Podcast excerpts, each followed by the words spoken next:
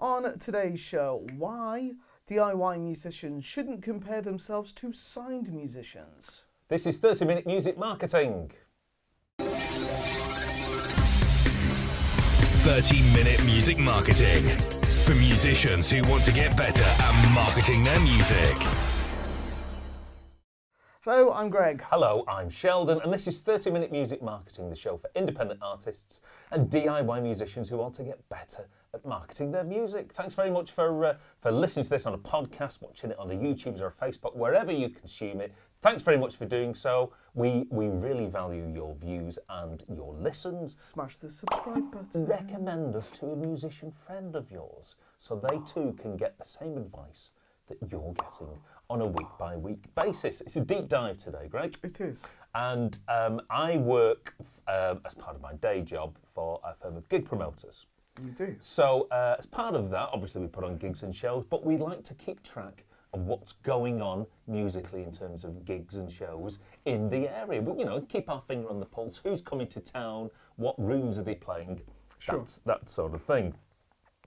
And this, today's deep dive comes out as, as part of my sort of general work research for doing that sort of thing.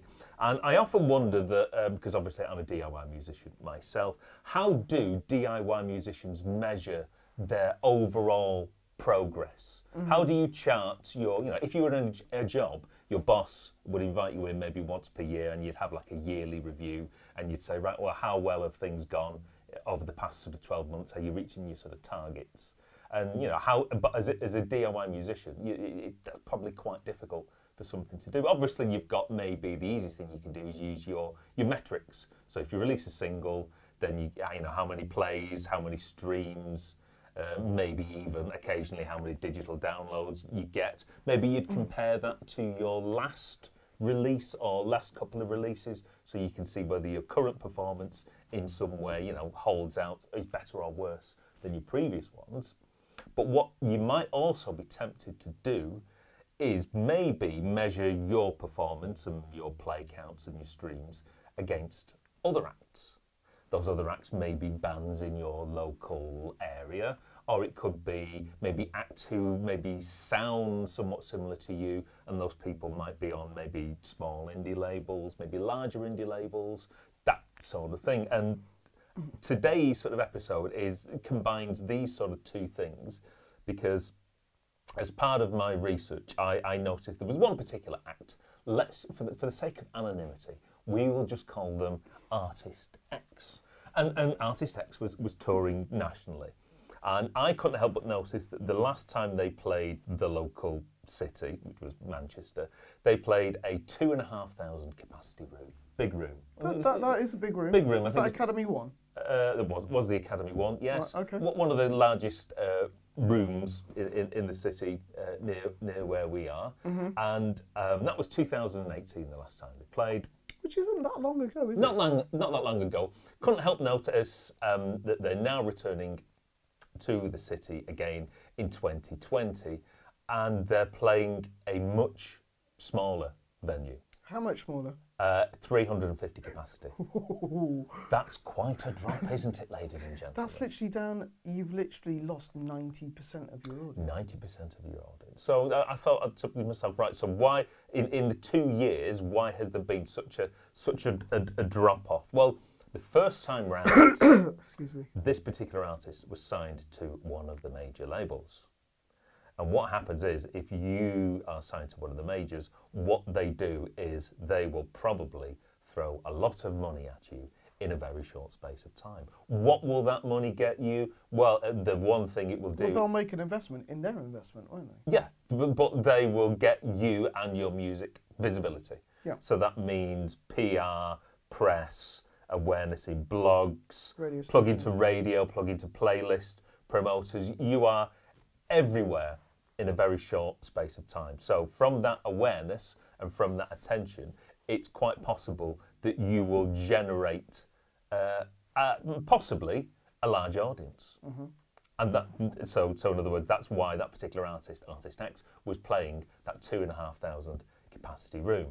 In the intervening period, that artist is no longer on the major label. He's having to or I said he, could be she, having to release music themselves. So that particular artist no longer has the money for that same. Well, they just don't have the resources. In some ways, though, you could be saying that basically that that uh, fan support is artificially created. it's artificially created and maybe attracting the wrong sort of fans. The, the, the term I would use, Greg, is fair weather fans. People who are almost like here today for the big thing They're, at this moment they're on the in time. bandwagon, and as the bandwagon continues that way, they continue with it, And as we know, and in, they're in, left at cruise station. in certain aspects of uh, musical culture, two years is a long period of time. So one day you could be the you know the next big thing, but six months down the line, guess what? There's going to be a new next big thing, and six months down the line, and, and, and so on and so forth.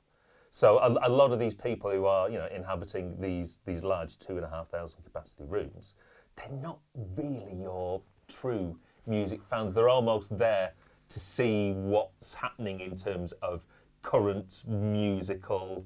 Um, uh, what's the word I'm looking for? You know, basically, I, I want to. they're to be- following trends. they're- yes, I was going to say they're, uh, they, they want to be seen, almost to be seen at the uh, the venue and the, and the concert. It's the latest fashion. The, the latest fashion. It's like so- all so- those people who wore Croc shoes for ages. And I, I still wear my Crocs. Only wear them on holiday, mind. But don't you go? Don't you go dissing Croc users? anyway. I'm old, Greg. Comfort, you know, comfort But for a king. while, they were really popular, and lots of people wore them. Yeah, I, I didn't, Um, and now name? they moved on. And but you're still there I'm, st- brand. I'm still there. You're I'm the a long. true- T- I'm, a, I'm a true Croc fan. Putting it. So, so all this money, a lot of money thrown at something very, very quickly will generate a, a lot of interest. And Initial interest. I've read articles about this on, on why this this almost like this hothouse, the, these greenhouse conditions. It happens very, very quickly.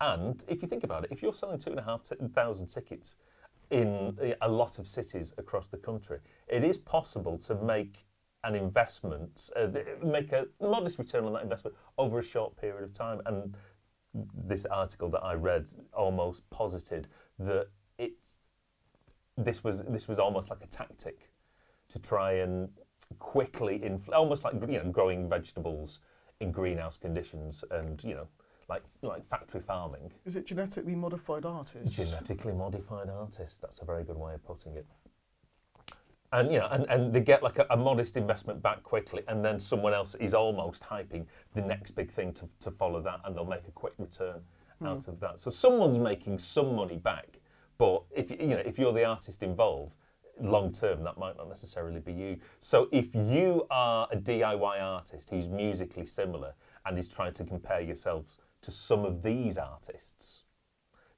you- you're doing yourself a, a real disservice because their audience is artificially created. They, hmm. they- not only is it not necessarily on the, the same level, it's not a level playing field, but it, it's the audience really isn't. It isn't a real, But it- I true suppose it- music music audience. I suppose it explains why some acts have, like like the Cheeky Girls became really big for a while because of their obviously exposure.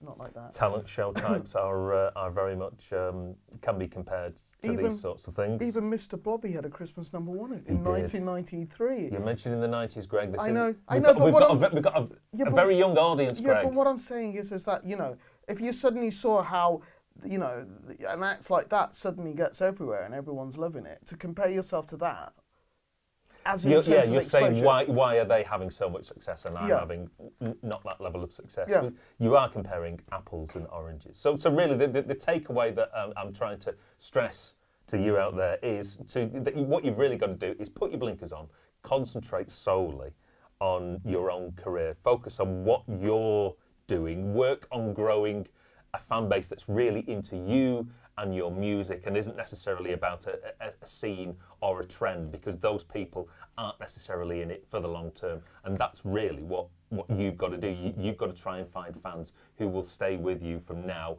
and will still be with you in a decade because that's the only way that you're going to have you know a long term And I suppose. It, I mean, I, I can actually mention this because we were talking about this before.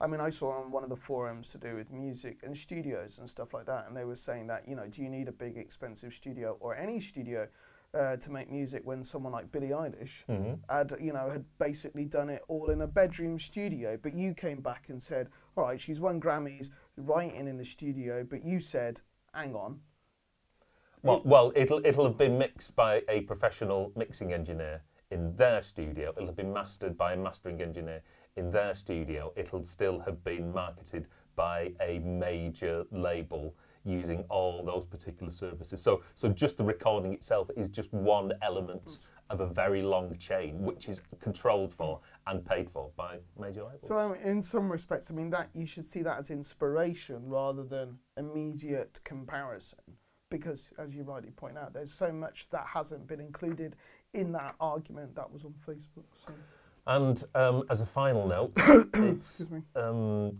quite um, it, it- it's quite ironic that at the end of the year I should be appearing in my band should be appearing maybe in that big room that that original Yes. artist is no longer able to fill.